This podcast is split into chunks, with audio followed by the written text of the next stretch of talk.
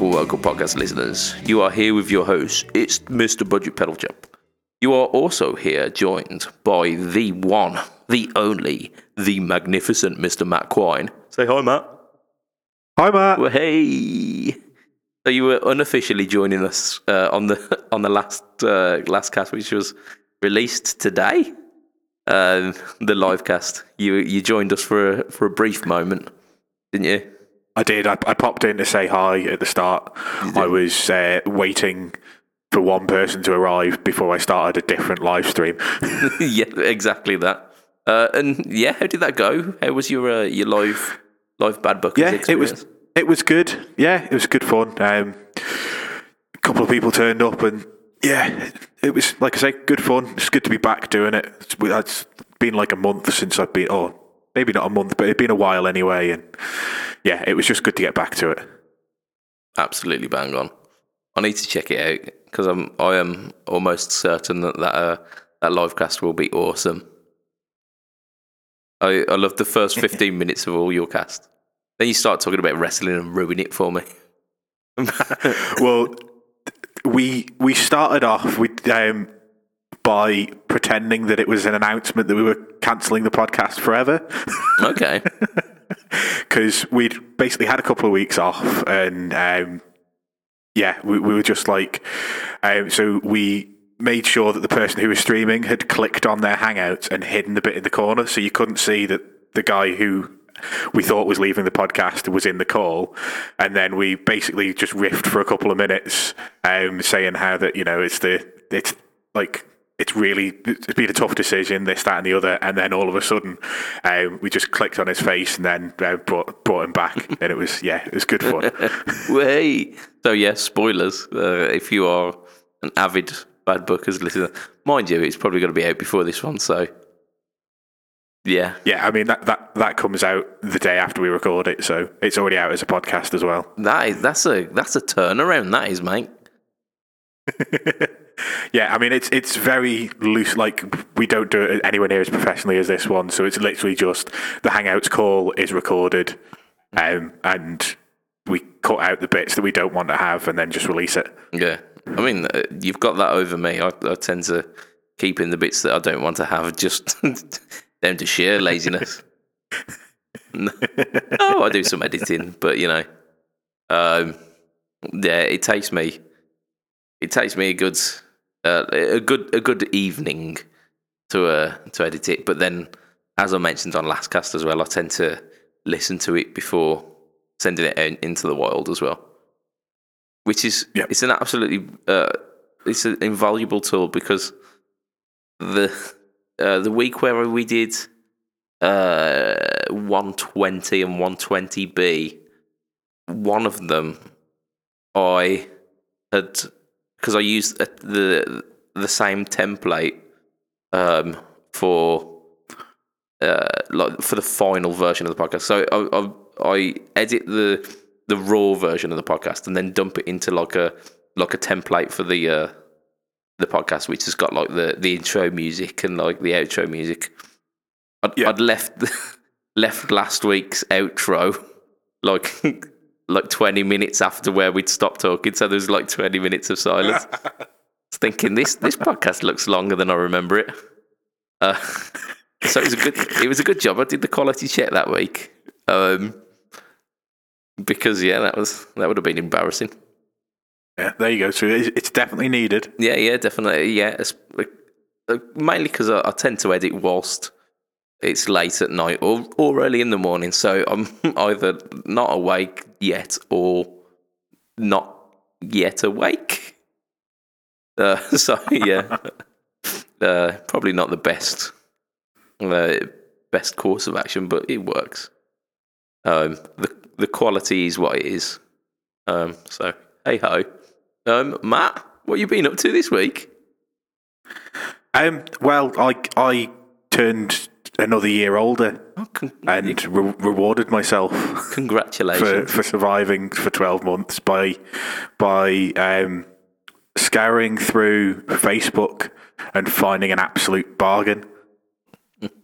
I mean, you didn't have to scabber far, did you? no, I just went on the um, what's it called, the UK. Yeah, and guitar gear amp and- Yeah. Yeah, what, whatever it is. But um, yeah, and because I'm friends with a certain Mr. Tate on Facebook, um, his post was at the top, and it does. It works like that, doesn't it? It puts your friends, your friends' stuff like in your face. and I went, "Ooh, that looks like an Antares." Hang on a minute, isn't that supposed to be like 180 quid? Why does this say 125? Oh, it's B stock. Well, it's probably A stock, so I'll just buy it. Yeah, I mean, this is the the second uh, B stock um, Yep. Tate Effects pedal you've bought, and you you can absolutely attest for, for what I've noticed with with his B stock, which is I, I can't even tell that it's supposed Yeah. to. be, Yeah, So the um, the Raise the Dead, if you look at it closely Yeah. and angle it so that the light is going like diagonally, so it's not like face face on, but like slightly at an angle. Yeah, yeah. You can see a scratch. Whereas the Antares, um, he's called it B stock because it's the one he's been taken to the conventions. Yeah. So like Ligs and a few other bits, uh, places. So it has um, hook and loop tape on the bottom of it so, and yeah. the the sides he claims are scratched, but I can't really see anything. So, I mean, so chances are I've, I've actually played that exact that exact model there. yeah, yeah, very uh, fairly uh, like fairly sure you probably have. I think it's serial number thirty five. I think. I did. I didn't pay that much attention. Yeah, but yeah, um, yeah, it's one like I say he's been using for conventions and stuff. So yeah, he, he's said it's it's been out and it's been gigged, so it was B stock. Um, so I went, oh, I'll have that. Yes, yeah. I saw the I saw the post where you went. Is this still available? And I thought, I know, Yeah. I know what's happening here. yeah, I said, is this still available? Fifteen minutes after it went up, with no comments on it already. That's it. Uh, so you have you had to try uh, a chance to try this uh, this Antares then? I have. So um, I waited a couple of days just because I didn't have a chance to to plug anything in at home. I Yeah. Just with it being my birthday week, I had a few few different things on, and then Sunday um, I decided to put my mini pedal board together again because I'd taken all the stuff off it to uh, show the other guitarists in the band. Of course, yeah, let yeah. him try a few drive pedals. And I was like, do you know what? Let's put this back together so that if I need to, I can take it to a practice, and I've got a delay, a reverb, a chorus, and as much drive as I can possibly fit on it. um, Classic. so a, a, the tuner at the start, um, Yeah. the Doctor Green, and then I've got the Antares, then the Tiny Toddy, yeah, then the Tube Screamer Mini, and I wanted to know whether the the Antares worked with the Tube Screamer because um, obviously the Antares is based loosely off. Is it the SD one? Yeah. So it's um, I, I don't think it's the exact SD one, but it's it's it's got a um, Yeah, it- it's, a it's- similar, it's loosely yeah, similar. si- similar topology with with the fact that it's got like asymmetrical clipping and and uh, Yeah. and whatnot. So I, I wasn't sure whether like stacking it with a tube screamer would work for lead. So I was like, right, well, I'll put them all on there, and then I've got the um, the TC Corona chorus, the TC delay that I did the demo of on your channel. That I can't remember what it's called. Echo Brain, maybe. Yeah, yeah. I thought you had the afterglow, not the uh, not the Corona. Af- yeah, it was. Yeah. It was the afterglow. I was gonna say, like, I don't remember you buying a, a Corona. Yeah, I mean, it, it wouldn't put it past me, but yeah, no, you're right. It is the afterglow, and then I, um, at the end, I put my um, T uh, T Rex Space Master Yeah, yeah. reverb, um, which also has a boost on it. Um, so I put that all together, and then the first thing I did was turn everything off and just try the Antares.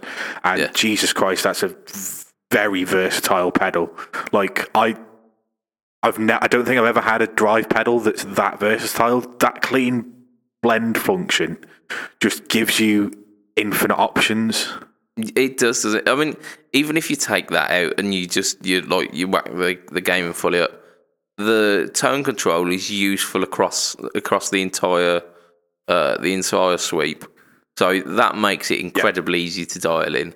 It goes from like a gentle uh, a gentle break up to like a full on kind of rock crunch, which again makes it Yeah.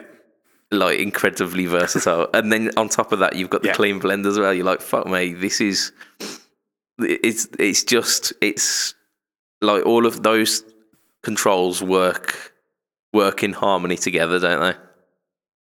Yeah, and like I, I could put this anywhere on either of my boards and have it as the right drive for that position. I could put it at the start and have it as my like lightest drive to kind of colour the sound, or you could have it at the end to kind of crunch everything up and boost for a bit of a solo. We could have it in the middle to just kind of add that fatness to your lighter drive if you wanted to. Like you can do whatever you want with this drive pedal. It's amazing. I I spent quite a while quite a while just going through different sounds with it. Um, kind of found a, a light drive sound because the, the way I was using it on that board was like right that's going to be my light drive light drive that kind of colours the sound the way I, way I want it to. Yeah. The tiny toddy will thicken it up and then the tube screamer will boost as a lead as like a lead boost. Yeah. Um, and it works fantastically. Exactly like it, it took a bit of dialing in to get the sound that I wanted, but it's not a difficult pedal to dial in. It's not like I was there for 40 minutes tweaking 77 knobs like you would be on a revival drive. Yeah. It was was just a case thinking- of like, I was just thinking about the revival drive. Actually, I was just thinking that it is it's almost like the polar opposite, isn't it? yeah, and it's it's as versatile, but doesn't need any of those kind of Yeah, the, the extra like controls. The the tone sweep is absolutely fantastic. You can get whatever you want out of it, and yeah, so I've got it set fairly dark on the tone, um, like just less than half of the clean signal coming through. I didn't realize to start with the clean blend is backwards ish, Yeah. if you know what I mean. yeah. So, So- a lot of people have been You- saying I- this. I, I find it really intuitive being like that, but because it says clean, you'd expect the further you go uh, on would be Left. the mo- the most clean, but it's not. It's, Yeah. it's- you go from clean to fully driven. Yeah, so it's it's. I suppose if you think about it, it, it is Yeah. a clean blend control. Yeah. So it's yeah. So off, you've got the clean blend off. But I was yeah I, yeah. Um, it took it took a while for me to get my head around it, but once I did, it was like yeah okay. So I've got like the way I've set it up, I've got got that turned down a little bit. The volume is where Unity is, where whatever, whatever you plugged into. Um, the drive is I've got it maybe halfway, maybe slightly less. And then I've got a fairly dark tone just so that I can then, if I want to use the tube screamer to boost it, because the tube screamer that, that I, I like to have that set quite bright. Yeah. And if I had the, the tone on the Antera as bright as well, it would just get a little bit too harsh. But yeah, um, it, it'll do whatever light drive sound you want, it'll do up to like a fairly chunky rock tone. And yeah, yeah, I love the pedal. Yeah, no, I completely agree with it. It was, I mean, uh, uh, the entire uh, tape range uh, are absolutely fantastic. I think the only one that you've uh, not tried at the moment is the the BMB, isn't it? Yeah, I mean, obviously he's got the the the booster as well, which I haven't tried. But yeah, Yeah, um, I've yeah, not course, tried a yeah. BMB yet. Oh no, sorry, I have tried a BMB. I've tried one of the old Brexit means Brexit BMBs. In fact, Of course, I believe did. Yeah, the first one, it? zero. I believe I tried zero zero one, Yeah, which is the yeah the first commercially made Brexit means Brexit pedal. I think yeah. It was Um, uh, belonging to our, our our Josh, weren't it? That it was. Yeah, I believe uh, since he has uh, he has moved it along. I think he's moved it on. But yeah, um, yeah, it's been three years since I've tried that pedal nearly. So Yeah. I'd need to try it again. Uh, But um, and I think they've uh, undergone revisions between between then and now as well. Yeah, I, I would assume so. The way the way Stuart constantly revising everything that he does. Yes, yeah, he's he's he's very uh, very particular about his um his his designs and uh, f- like for most people you'd you'd have put out like revision one of Brexit and go that that's it, that's a really good rat style circuit. I'm happy with that. Whereas Stuart's gone. It it was good, but now I'm going to make it better. And he does that every, like every, like periodically. so they're constantly evolving. I know like certain things that he's done uh, to make uh, the pedals idiot proof at certain points, and um, the like the transformer mod for the um, the raise the Raise the dead, Dead. yeah. Um, like he's just like literally genius stuff, and he's just like, yeah, no, it, it's stuff that I have to do because then it makes the pedal function better. it's just like, yeah, but you can't argue with him. Um, but he just means that each and every one of his lineup is absolutely blooming solid. Yeah, yeah, can't argue with that. Um, and it, I've I've mentioned it on, on the cast before, and I've, I've, mentioned it. I, I mention it in like whenever anyone will listen, essentially, like on, on forums and whatnot. Like I and I told Stuart this that I, I didn't expect to like the uh, the BMB because I've tried rat circuits before, and that kind of distortion, like kind of modern, more modern sounding distortion, just doesn't appeal to me. Um, however, Stuart's one was absolutely fantastic. It had the low, like you could say low gain, and it'd it'd be like a nice kind of smooth but bluesy crunch. But the the setting that I did find myself gravitating towards is whack the shit out of every control and just enjoy the noise yeah, um, because it, it did it and it did it well. So yeah, um, and yeah, his booster is the loudest thing I have ever heard. so, um, yeah, and yeah, this, it's not the only thing that you've done this week as well, is it, Matt? Uh, no, so um, actually, on my birthday, I had a band practice with the old band, or the, I, I'm going to call it the old band, but the the one that's been going for eight or nine years, whatever it is Yeah. at this point.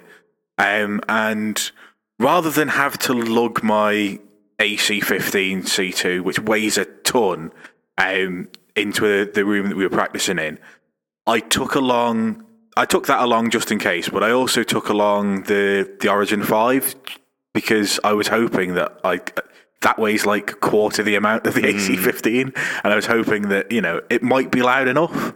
Um, Yeah. So I took that. I also took the telly, obviously, because you know Standard. yeah, can't take one without other. Yeah. Um, and yeah, it we we did a well. It wasn't quite like a, a full set, but um, we've got a depth drummer for a gig that's happening next weekend.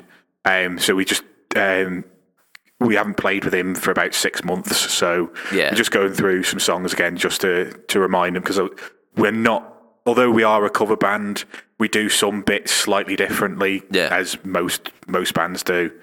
Um, and we've got like stops in, in odd places in some songs. So it was just kind of reminding where all of our little differences are. Yeah. Um, and the Origin 5 was up against the Hot Rod DeVille, Okay, yeah, which I believe is a 60 watt Fender amp. yeah, yeah. I would have, I would have kind of hazarded a guess at like forty-five to sixty watt. Yeah, is it a But, uh, yeah. one twelve or a two? That one. no, it's the it's the 212, but they're not side by side. They're Yeah, diagonally. yeah. It's like the squarer one. Um, and it was up against that. The bassist is using a Markbass um, and a, a drummer who likes to hit drums. Yeah, yeah. I mean, they they all do, don't they? Yeah, They're very and rarely It subtle. was the the origin was plenty loud enough. I think I, I had it on either seven or eight, uh, so it was you know it was cooking, and it was in the obviously the higher setting, the the, the five watt setting. Yeah. but it it stood up comfortably. It wouldn't have done any of the clean songs very cleanly, but we didn't need to go through any of them. Yeah. Um, and to be honest with you, like it, it's not something that I'll ever bother gigging because I'm quite happy with the AC15 for gigging. But Yeah, when for for things like this where it's a good like 40 meters from the car park to the bit where we actually practice. yeah, I- don't particularly fancy dragging a 212 down there if I can grab this one by eight combo that weighs quarter the weight and yeah, doesn't just put me back out every time. No, I absolutely agree, and that was one of the contributing factors as to why I uh, I picked up a, a classic thirty over the the Blackstar. The Blackstar sounded fantastic, and in fact, probably a more versatile guitar amp. Um, yep. but it weighed it weighed about an extra third on top of the, the classic 30 and when you carry that a guitar maybe two guitars and a pedal board trying to balance that on top of your amp whilst carrying it you you go for the lighter option every time Yeah, I mean, I, I'm. There's no way I could balance my pedal board on top of my amp and try and carry a couple of guitars. I, I do it in two trips, but um, just the fact that I can because like normally the AC15 on its own takes a trip. Like I can't carry that and something else in the other hand. Yeah. You use both handles and you lean back all the way to try and get rid of some of the weight. yeah to counterbalance yourself um, and it's it's a pain in the ass. And then you go back and you realise that your your pedal board probably weighs the same as the the Origin Five does, and you've still got two guitars and a box full of cables, and it's just like yeah, you you ended up with three three full journeys. Whereas if you take the Origin Five, you can do that and the pedal board in one. Yeah. Then you just got a couple of a couple of guitars, one that I can put on my back, and then a box of cables. Yeah, which it, it makes everything a lot more convenient. And for for practice, that's what you need, isn't it? Yeah, yeah, and like I say, it, uh, at a gig, I w- I wouldn't use it unless you know we'd been specifically told you must be very quiet and this, that, and the other. But yeah, in in terms of gigs that I've done like that, I think there's been maybe two where I'd have been Yeah, considering using it, but for the most part, um, it'll it, it certainly it handles practice as well enough that I'll, I will use this solely to practice with that band, um, and I'll probably use the mini board now that I've put it together as well. yeah. I mean, I, I did a gig where I used the the HT5, and people swear to me like when I when I post it up on on Facebook and and like tell them the story of it, they swear, no, you didn't. There's no way you could have been heard. Like, guaranteed, yeah, I I did. the The output was pretty much cranked.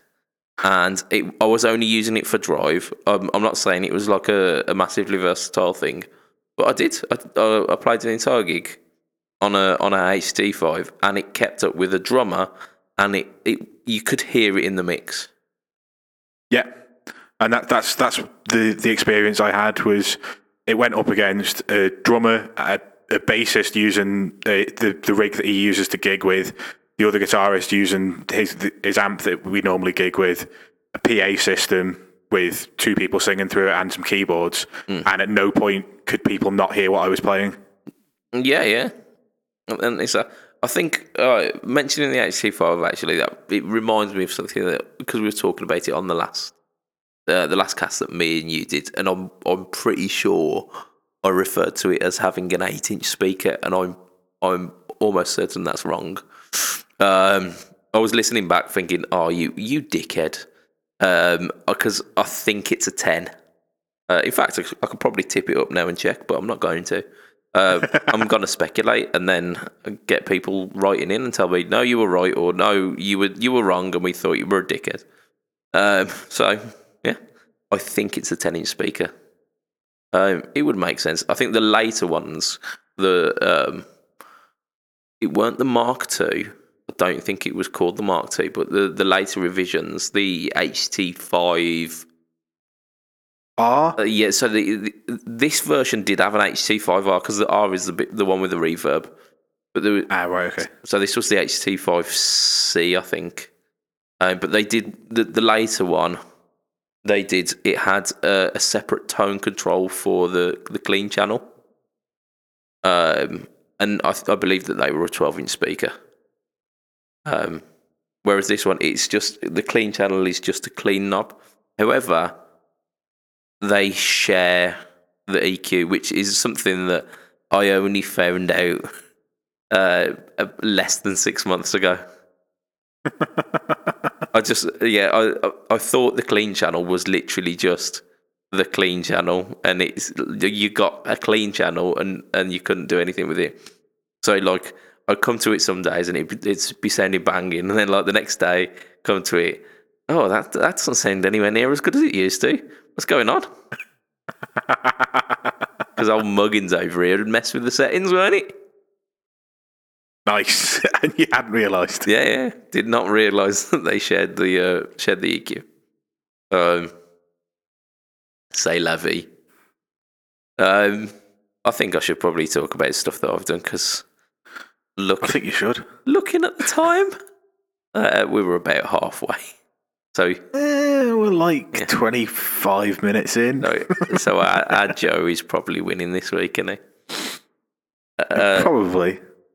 So fir- first of all, I'll start off with the uh, the the videos that were released. In fact, between the uh, between last cast and this cast, I think there were two. So I did uh, a video uh, about two weeks ago, maybe three weeks by now, uh, about the Joyo Vintage Phase, uh, which is the Joyo version of the Phase ninety. Um, very uh, very little to to really demonstrate with that because it's one knob, um, and all of the uh, all of the the ramp, the the speed of it comes in the final third of the the knob. So you you go from kind of subtle, almost nothing, to like then halfway is pretty much where you're getting your your kind of classic classic rock phase tones. And then you stick it up a bit more, you get a bit thin Lizzy kind of tone. Uh, and then you get the kind of weird, kind of warbly, spacey tones in that last third, and you can go, you can go like between like millimeters of turn from going to usable to batshit crazy. um, but it's it's a lovely pedal, and uh, like like I've mentioned before, I prefer it to the Phase ninety uh, just because the volume discrepancy between uh, it being on and it being off isn't quite as large. This week, I, uh, or in fact, two weeks ago, if I'm thinking about when this podcast, time, time, time is a time is a strange thing.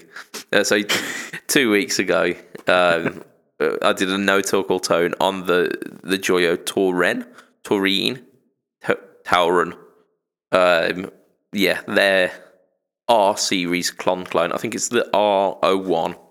So I started like with the first one in the series. Um, Yeah. Thought nice, nice and simple. Three knobs. That's gonna be nice and easy, isn't it?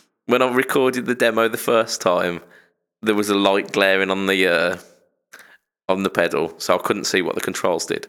I, I guessed at what I thought they were. I was altering the volume of the pedal, weren't I? Rather than the gain. so thinking like this is a, this is a really weird gain sweep.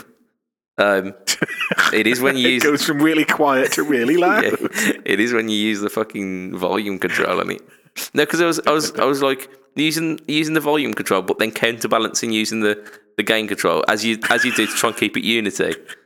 Uh, so and having them the wrong way around. yeah, uh, so I had to redo that demo. I only realised when I when I was starting to edit the video, I'm thinking, hang on, that's his volume. um, so I had to redo that one, but then then I did it did it again, um, and it made a lot more sense.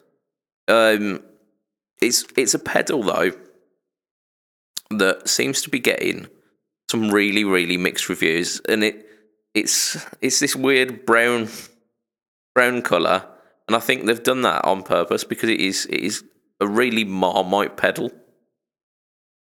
So I'm getting some people going, oh, that that that Tauren sounds absolutely amazing. Like, uh, but then I'm getting some people going, what the fuck? uh, I actually had uh, had one of our listeners, Josh, Josh Wood.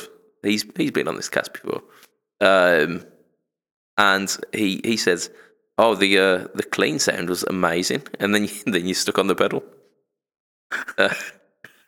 Uh, cheers for the for the compliment on the clean tone. Always will always accept a compliment on that. Um, but yeah, so if if you compare them to like if I compared this to the the Antares, um, it doesn't doesn't stand up anywhere near. I mean, there's a bit of a price discrepancy, though, isn't there? There is, there is, uh, yeah, and they're they're aiming for two different sounds as well. Like the the Tauren's supposed to supposed to be Klon inspired, although I to my ear I'm getting more of a blues driver kind of feel to it. So a kind of upper mid, uh, upper mid spike, trebly ish, um, and not not massive amounts of gain on tap. The Tauren definitely has more gain than the blues driver or at least the standard blues driver. I don't know about the Waza Craft. I have not had the opportunity to try one. Um, but yeah, so if you if you wind up the, the gain fully, you get a, a quite a nice classic rock tone.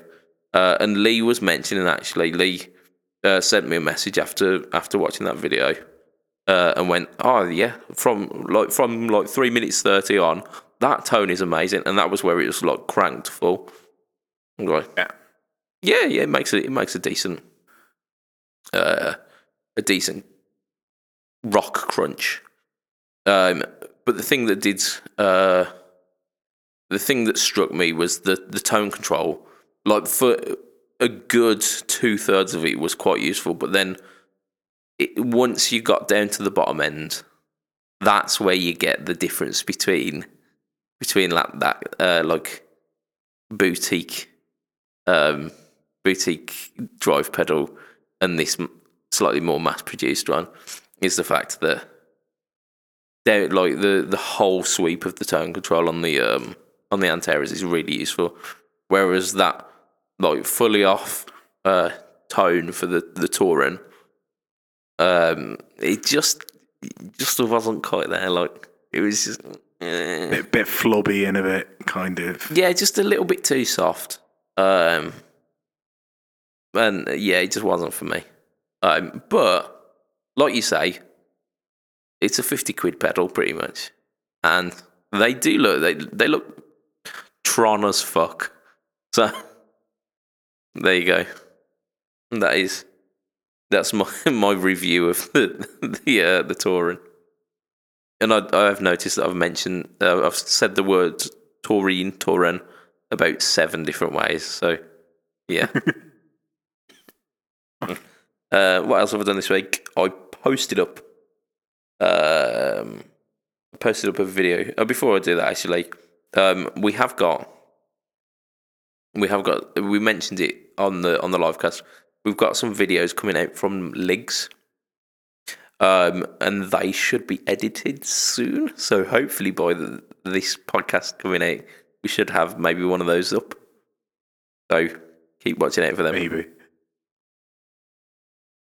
Um, I think uh, trying to remember back. I think we've got possibly one from Hello Sailor, um, uh, a Tate Effects one, uh, Xander Effects, uh, Maybury guitars, um, Pedal Patch as well. oh, pardon me. Um, Just just as we're on the subject of videos, yes. um, also on your Instagram, you had a video of you playing a Maybury guitar. I did. I did. Um, it happens to be a Maybury guitar that you were you were quite quite fond of, isn't it, Matt? I, I, I really like the look of this. Well, um, I also like the look. I like the the sound and the play playability of it as well. I, I can imagine it, it. Like I say, it, it's it was it a floorboard upscaler? Did I see? Yeah, I, I've been told by uh, by Dave Rage that I can't use the word floorboard because that's his upscaler. Um, Right. Okay. but yeah, it's it's But an it- it- yeah, it's an upscaler. it's an upscaler. So yeah, um, the the upper horn because it's a Telecaster. The the bit where there isn't the cutout Yeah. uh, has got like a, a massive knot in it. So it's it's almost like the the wood's crumbling away. Um, but using uh, the, finish technique, the Uh, shishi kaban. That's it. I, I keep Shish kebab.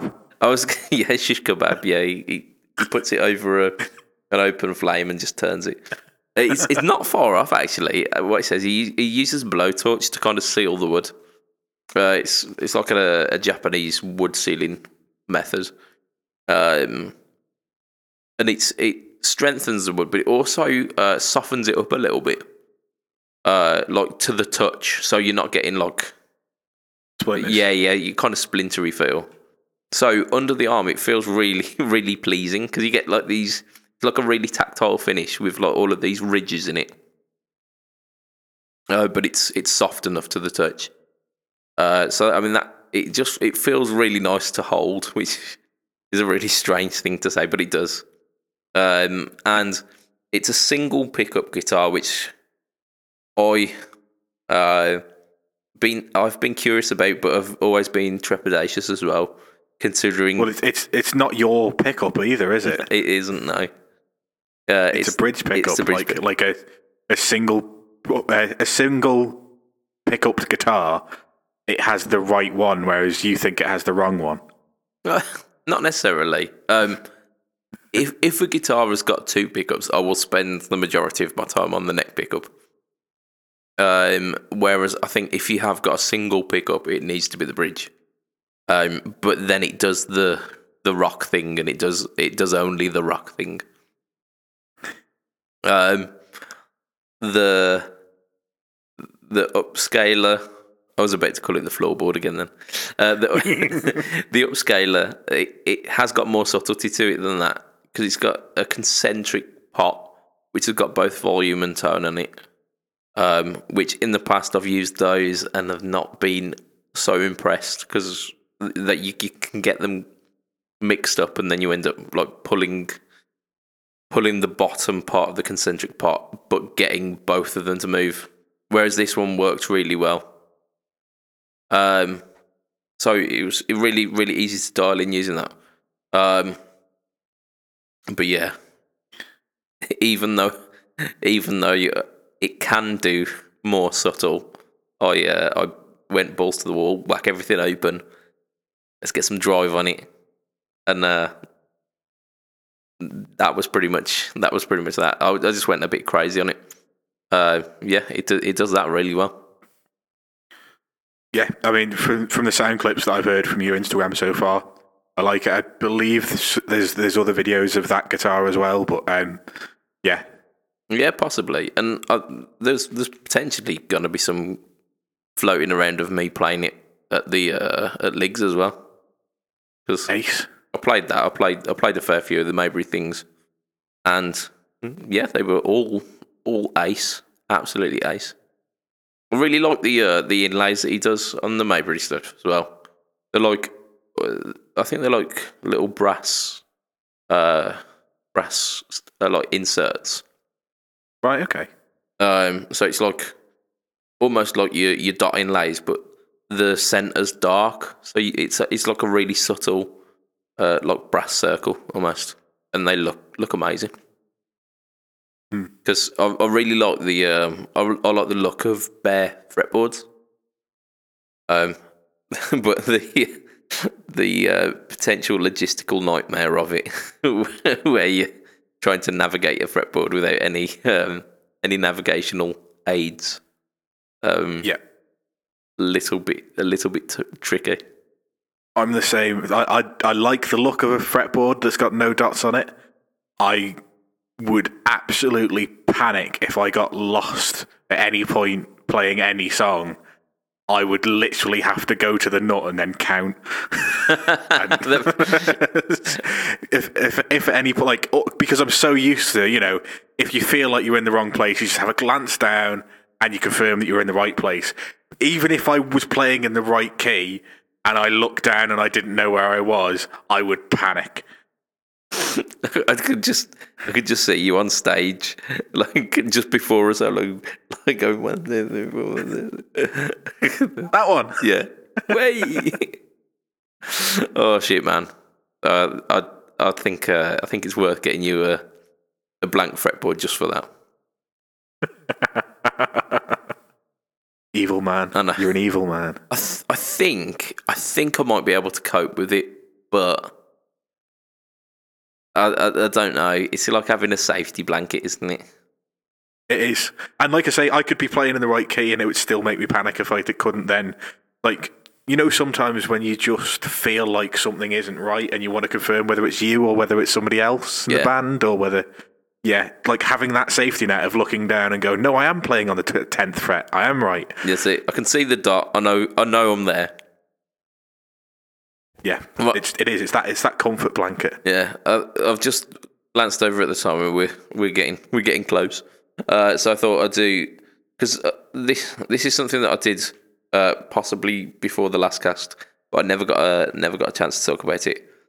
Um, I posted up a video in uh, in a group, and I can't remember which group it was. So if it was the Fret Talk podcast group, but hey, if not, I'll try and dig it out and post it in again. It was um, I think like Ultimate Guitar or something like that. It was them doing a tour around the Rotosound Factory. Um, and like a long story short, it's it's like the the founder the founder's son who runs the business now, basically running you through all of the machinery and all of like showing you a couple of the people doing the job, and it's like all kind of all very much like hand done, pretty much using these uh, like the machines that they've been using for for a long time, uh, like really kind of salt of the earth British manufacture. Um, having studied manufacturing way back in school, it reminded me of that and gave me like a really kind of warm, nostalgic feeling for for like my my manufacturing education. Um, and it just like kind of inspired me to to want to play some some rotor strings. Um, even though I've played them in the past and have not necessarily gotten on with them as as well as other brands. Um, but they they went through a couple of different um, uh, a couple of different lines that they do as well. So they do your standard kind of nickel plated steel strings, which just uh, like any manufacturer does pretty much. Um, I think they do like roto yellows, pinks, and all, all of that, which is just like your standards. Uh, but they also do um, they do pure nickels, which are supposed to uh, be a slightly slinkier feel uh, string. Um, and for me, uh, I've got a few Fender scale length guitars, which are a little bit of a pain in the ass because with a Fender scale length, if I can set it, like if I can set the the action really nice, the tension for bending isn't a problem, and I like the feel of tens under the finger when you're picking. Because anything lighter than that, and they they're a bit too floppy, and I I feel like my picking then just becomes me pushing the plectrum through the strings rather than gently gliding over them. Uh, so I'm considering getting uh, getting a couple of sets of of the pure nickels for for those particularly tricky guitars that don't quite balance up well enough. Uh, and then they mentioned that they also do a uh, a pure uh, pure stainless steel set, um, and saying that they're they're a pretty acquired taste um, because they're uh, a lot more zingy and a lot more uh, a lot brighter than than your standard strings. Um, and something that I've been wrestling with recently is the fact that I, I play so many single coil guitars, like the Telly and the Strat, are pretty much mainstays in my uh, in my arsenal. But I've got a fair few humbucker guitars, um, but I find it really difficult to transition between them because I'm so used to the the immediate brightness and the snap of a single coil pickup that when I go to a humbucker, I f- I'm finding that I'm really, really cranking the dials on my amp just to get the, the same kind of brightness. Uh, and like potentially evening out some of that uh, some of that discrepancy using a set of uh, roto steel strings, like stainless steel strings, could be a potential um, potential possibility. And just, I just want to, I think I want to support a British brand as well. A bit of patriotism.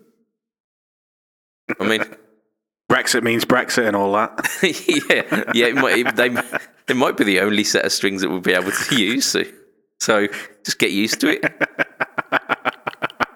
Uh, yeah, I mean, just you talking about having to like like push the treble on your amp to play humbucker guitars is literally the opposite of me when I play a, a single coil. It's get rid of all of the shelve the treble completely off on the amp Yeah. so that I can actually play these bloody single coils so they're not killing my ears.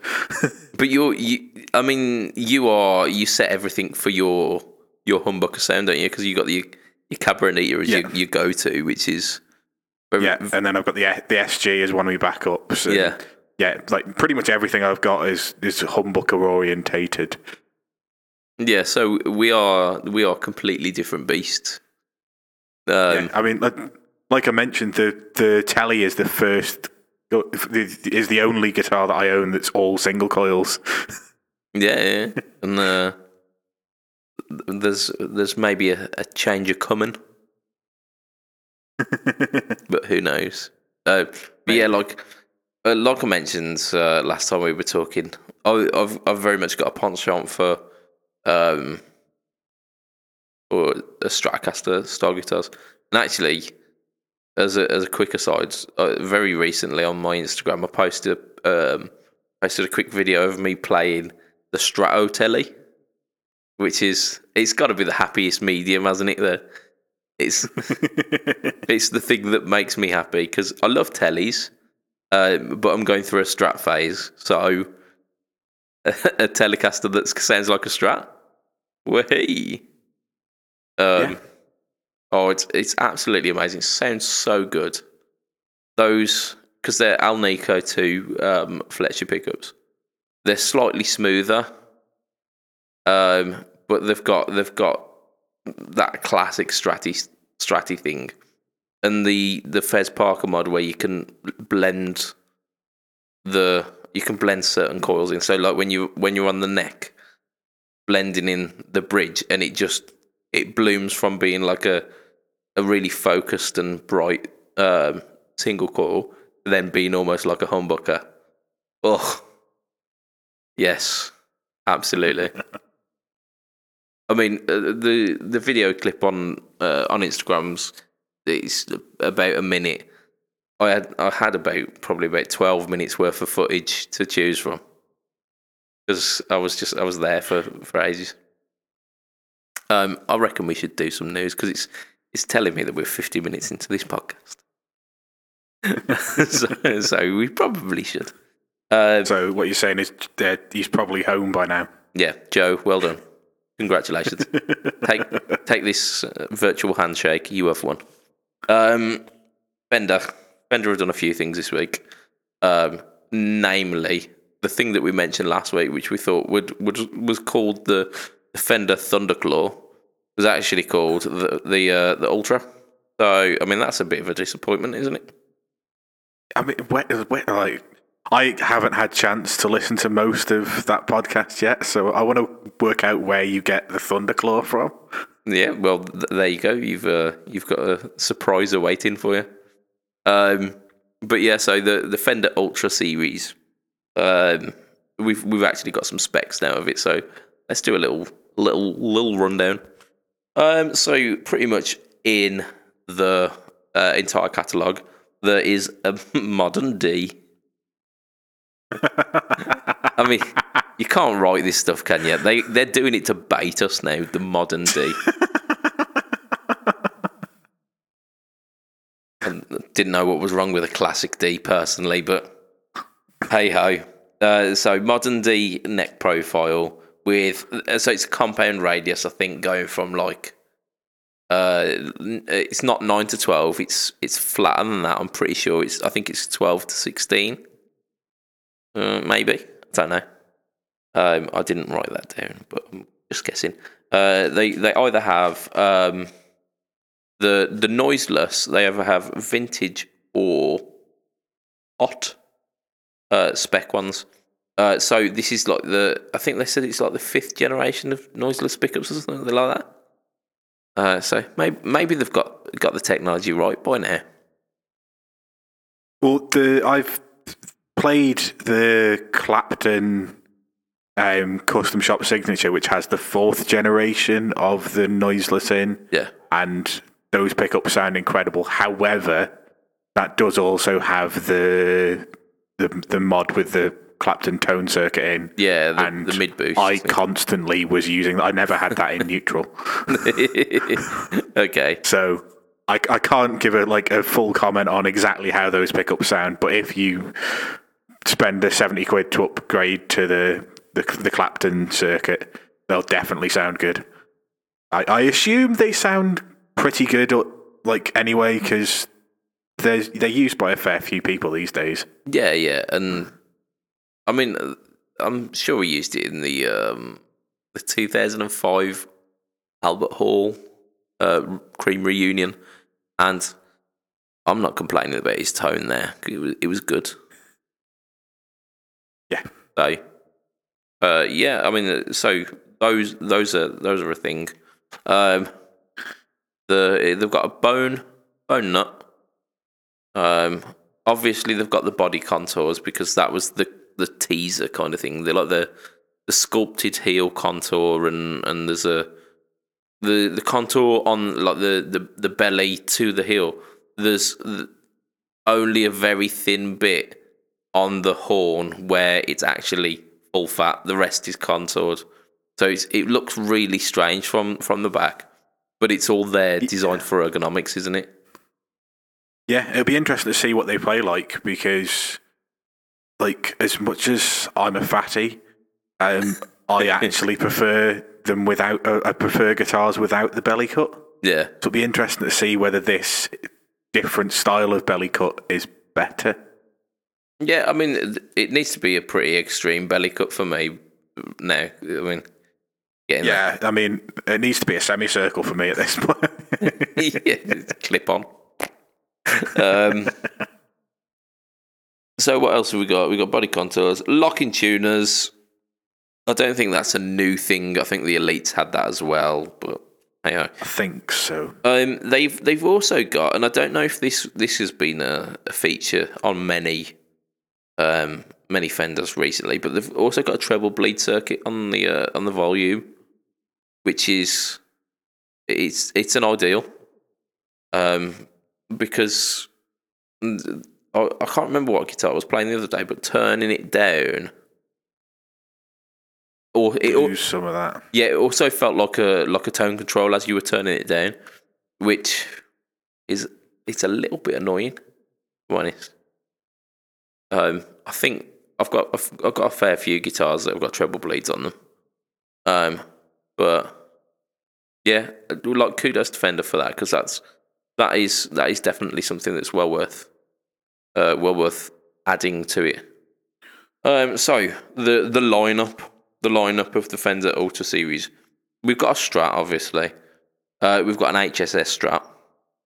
We've got a Tele, a Jazzmaster, P bass, Jazz bass, and a Jazz Bass V, which is is a five string jazz bass. It's, is a lady jazz bass. yes, it's a it's a, it's a it's a delicate jazz bass. I'm sorry. I think that I think that's why you're here, Matt. So no need to apologise. um, yeah, the the colours, the colours. Let's go through the names here. Let's go through the names um, because they are very the hoity-toity, pretentious sounding. Um, Arctic Pearl, which you can pretty much guess what that is. Is that white? Oh yeah, I'd assume so. Uh, Cobra Blue, which is the one that the uh, the sneak peeks were, were all about. The one that you saw the the, the contoured heel on. Uh, which I quite I quite like that colour. Yeah, you you do. I I'm I'm not too too much of a uh, a not fan of it. Whatever the the proper word for that is. Uh, the not fan. Um, but it reminds me of a, of a affinity strat that I have seen in my lifetime quite a few times. That is in exactly that color. So, uh, yeah. for for everyone else who doesn't have this this experience of a of a, Squier Affinity strat from like 2004 or whatever, um, it, it'll be fine for you. Like. It's just it's it's a bit ruined for me. Uh, so Cobra Blue Mocha Burst, which I think one of the Ibanez AZs are called that as well. Don't quote me. Uh, Plasma Plasma Red Burst. So what, like a deep candy apple red, maybe? Uh, yeah, I, I don't think I've seen a photo of that one. No, neither have I. Uh, Texas tea, which I think I believe that one's the black one with the gold gold shimmer to it. Which all of the uh, all of the people who went to that um, that pre-release thing, the pre-release party in the shards, really raved about that finish saying that that one was like beautiful, and they come with like the the telly in in that in the black comes with a like a like a silver anodized guard, doesn't it? And then there's um the P bass has got a gold anodized guard, maybe. I don't know. Yeah. It, it was. It's And- still a bass, so I weren't paying that much attention. Um, Texas Tea, and the final one is Ultra Burst, which again, I, I, I've, I've not seen that one. Um, anything from that lineup which tickles your pickle, Matt? Um, I like the fact that there's HSS and SSS strats Yeah, because more often than not, I'd pick the HSS. Like if if I was picking one guitar to gig with, and I wasn't allowed a Variax, I'd probably go for a HSS strat. yeah, because you're uh, you're very actually HSS, isn't it? It is, um, and I have been using that without the battery in it because I can't find the battery at the moment, which is a little bit concerning. But I think it's in the charger. I just don't know where that is at the moment. Yeah, I mean that's always a problem. I know, I know exactly. I- I know exactly where my charger and my battery is, but I just can't be can't be asked because the um the magnetic pickups just sound good. So yeah, yeah, and it's the same same with mine. But yeah, um, I think HSS strats kind of give you the most versatile sounds because you can get that thin single coily sound from the middle. Like nobody ever uses a strat bridge pickup and likes it unless they're you. yeah, yeah, I, I, I know quite a few people who do, um, but I I would I, I'm I'm gonna have to put my hands up and and kind of agree with you there and say yeah, actually, an HSS probably is is more versatile. Yeah. Uh, So I, I like the fact that that's in the range. Um, I love the blue color. yeah, The I, I can't even remember what it's called already because they've all got stupid names. Cobra Cobra Blue, blue. Yeah, because cobras are all definitely not green or black. Well, that's it, isn't it? Yeah, it's for those special blue cobras. Uh, in fact, I bet you I know why it's called because the AC Cobra was blue, wasn't it? The um, the Shelby one Yes, yeah, they did. the, yeah, they from did. the sixties. Yeah, but they were much richer blue than that. I would have thought. I don't think so. I think if you they're like a sh- that that metallic-y blue. Um, I think remembering my time back to like Test Drive One on the PS One. okay, so like if we if we follow that train of thought, because it it make it absolutely makes sense. The Cobra, like the AC Cobra Blue, and the fact that Fender colours were essentially. I mean, they, they were actually like car paint at one point, weren't Yeah. they? Uh, yeah, they were. So, uh, plasma red burst, which which caused this? Some form of American muscle car that I don't know of. yeah, and Texas Tea. Like, I'll yeah, I'll I'll have that. I'll have that Dodge, Dodge in in Texas Tea, please. what? Okay, so you've undone my argument pretty spectacularly there. Yeah, The- uh, I've, got to say you, you are probably right with the the Cobra. To be fair, but it's it's horribly inconsistent in the name. Oh yeah, yeah, massively inconsistent. I mean, like if they like, but I, I suppose they probably can't call the color for GT40 or like Fender. Or like it. I don't know, Bentley or Continental Grey or something. Pontiac, whatever.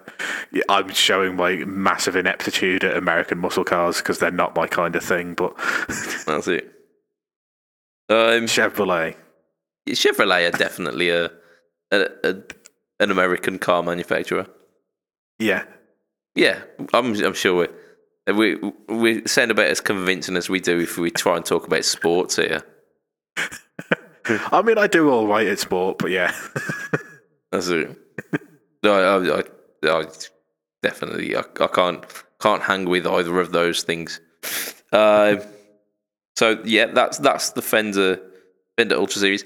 I believe I believe next time we've got a live cast, Lee will be telling us how the strat plays. 'Cause I think he's he's got a chance to play one, um, cool. which is pretty cool. Um, Want to do one more news, I guess? Because I don't think we're going to get through all of this. And I'll tell you what we'll do. We'll continue on on the Fender train, won't we? Because we can't we can't have this podcast without you doing this this bit of news, can we? we can't because it's my favourite piece of news Go on, what's that? six years at this point. Because for the last, I believe, either five or six years, you haven't been able to buy a Cabronita Telecaster from Fender themselves. Yeah. And I came across something just whilst flicking through Facebook, as you do, as we've discussed on podcasts before, where every 10 minutes you open it to see if there's anything new there, and there isn't. But as I was flicking through, one Except of the adverts this time there was. Yeah, there was because one of the adverts. It wasn't even a post from like anybody that uh, I, I follow or anything. Just one of the adverts from Anderton's music, and I was like, "Oh, that looks like my guitar, but with a rosewood fretboard." And then I clicked on the link, and Fender have started doing Cabronita Telecasters again Get in. they're they're a little bit different this time. So the last time they did them, they started off with custom shop, then they did Mexican, then they did Squier. Yeah. Um, so my one's a Mexican, um, and this time around they're doing American but not custom shop. Yeah, it's an American standard run, isn't it? Well, it's like a Yeah. F- FSR, isn't it? Yeah, it'll, it'll be an FSR. I don't think it. Oh, I I didn't read anything to confirm exactly what which of the lines they're in, but they're similar price bracket to these ultras. Yeah, yeah. they're, So they're 100, 100 quid cheaper or something like that. So they're probably yeah, it's like sixteen hundred ish, isn't it? yeah, Uh, 60, 1600 to sixteen nine nine, depending on where you you look. Whereas the ultras were like 1800, 17 to eighteen hundred. Yeah, they they kind of started at sixteen, like high sixteens, and then went up, didn't they? Yeah, but yeah. So the Cabronitas, and like I say, uh, the the big thing to know is they now do maple and rosewood, Yes, which wasn't on offer the last time they did them. Um, they're doing a gold, a white, and a blue. As far as the colours I remember having seen, I didn't see the white, but I've, I've seen a natural one. Well, it might be natural. Yeah, you might be right there. Gold and natural. But the the difference is this time it's like a bound top. uh, So the top is the color. Yeah. It's bound, and then the rest of it is natural anyway. Yeah, Um, and the which is the different. headstock matches the the face, doesn't it? So you've got if you've got the blue one, it's got a blue headstock. Yeah, Yeah. Yeah, which looks pretty cool. Um, And the fact that it's like a, a, a part bound and then the rest natural, I, I really kind of dig that finish. Um, Yeah. I'm gutted that these have come out that now and not like six months later because I've already spent the bonus that I'm hoping that I get in December. so I can't buy myself one of these. But yeah, um, like if they if they're still around in shops, in six months' time or in twelve months' time, I'll probably end up trying to try my best to afford one. Um, they've got TV Jones in them rather than the Fidelitrons that were in the last run, so they're actual branded TV Jones this time. Yeah, yeah. TV And- Jones Classic Humbucker is what we've got for that. Yeah, Uh, standard. which Uh, s- yes, a um, the as, as far as the specs, I've just, I've just got 'em- got them here. Yeah, USA made. We've got the rosewood buzz, deep C neck as well. So it'll be it'll be exact, pretty much to what you've got already. Yeah, yeah, pretty much identical. Like I say, but you can get a rosewood board this time. Yeah, uh, and the the only thing that you'll need to change is the bridge again because it's got those shitty stamped, uh, stamped um, saddles. Yeah, but I mean, worst comes to worst, I'll decide whether it plays better than my one, take the bridge off that, or I can get the bridge that I was planning on getting for my one and just put it on the new one. Yes. yeah, I mean, t- the the one thing that was uh like I was playing the the Stratatelli and that's got stamped steel bridges, uh, bridge saddles, and that was the only thing that irked me. It's not like there was anything wrong with it. It weren't like sending the guitar out of tune or anything or or whatnot. Yeah. I just I just looked at them and thought, fuck you. yeah, and, and I tend to find that the, the Fender ones tarnish pretty quickly if you don't like wipe your sweat off them after every gig and, and make sure they're all nice and clean and pristine. They, they tend to rust quite badly. Yeah, I, That I- was my Yeah, I'm I'm not that guy. I I mean, my uh, I don't sweat massive amounts, and even when I do, my sweat's not massively corrosive. Yeah, I, I'm the opposite. I sweat lots, and I, I I can go through a cheap brand of strings in a gig. Yeah, Like I can put them on the day of the gig, and they'll be dead by the time the gig is finished. yeah. I, I mean, when I when I had my uh, seven string, I um I lent my seven string out to a guy after just putting the new set on, uh, and he, he only uh, borrowed it for like uh, an hour or so. And when when he gave it me back, I'd forgotten that like his sweat is like massively, massively corrosive. Uh, so I Yeah. didn't bother wiping it down, and the next time I came to it, the strings felt worse than the ones I'd taken off. and, uh, and they they were like old old strings. This this this was a seven string that had been left in a cupboard for ten years. So like it was just nasty, and I had to like I tried wiping them down, and they they just they didn't they didn't ever get back to because they it was just like black gunk. And it's like, ugh, uh, like what kind Yeah. of fucking crazy xenomorph are you?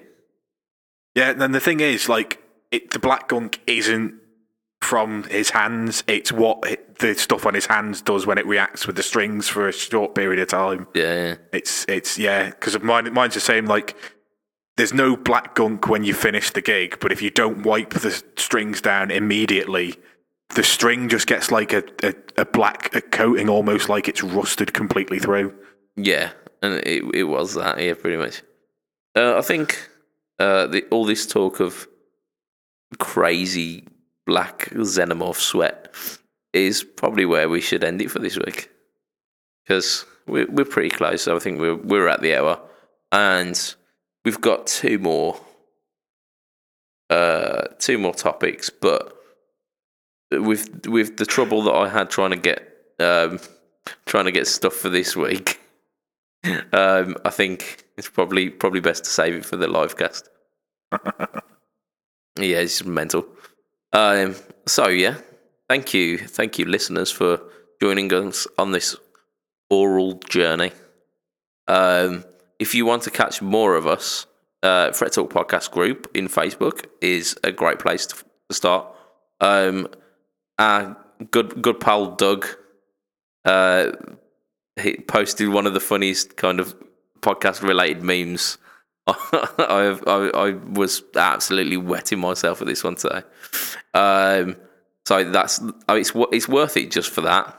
Um, but there's like I say, there's just general general stuff and, and the stuff that we talk about in this podcast often gets shared in there as well.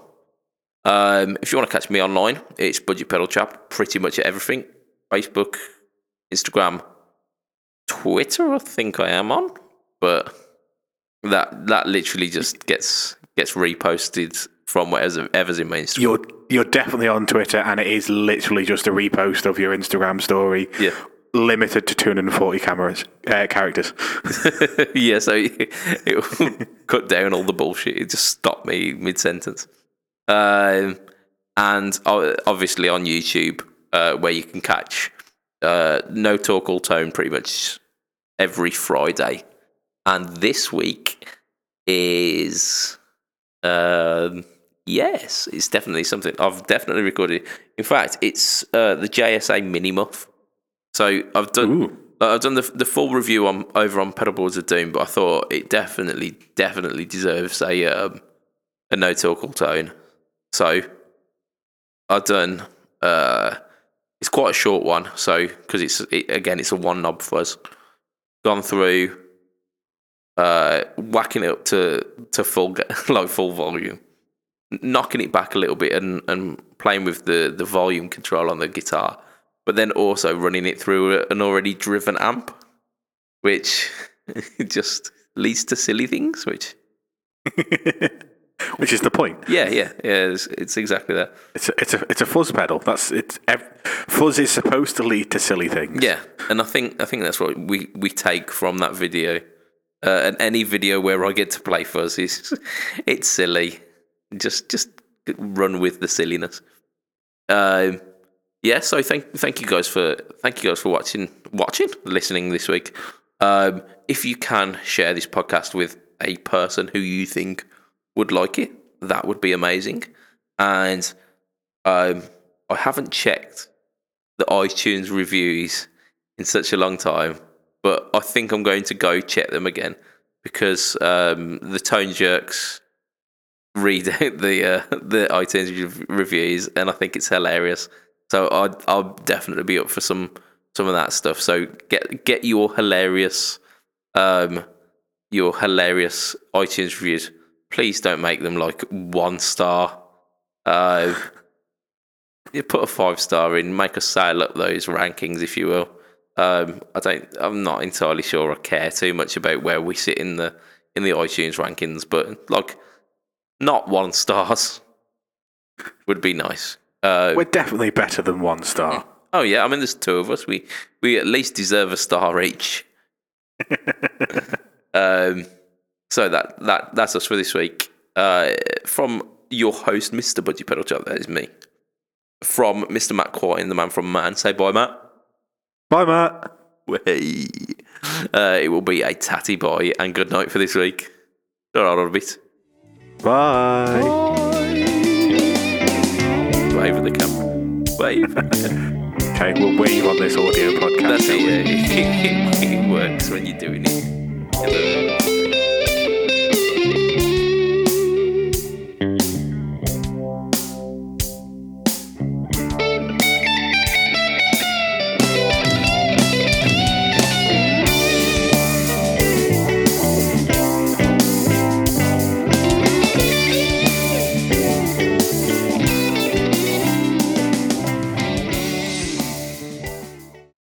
Oh, my my voice is so so croaky. You had a long day of talking, have you? Or well, not particularly, no. As uh, I just think I've got got a bit of a cold.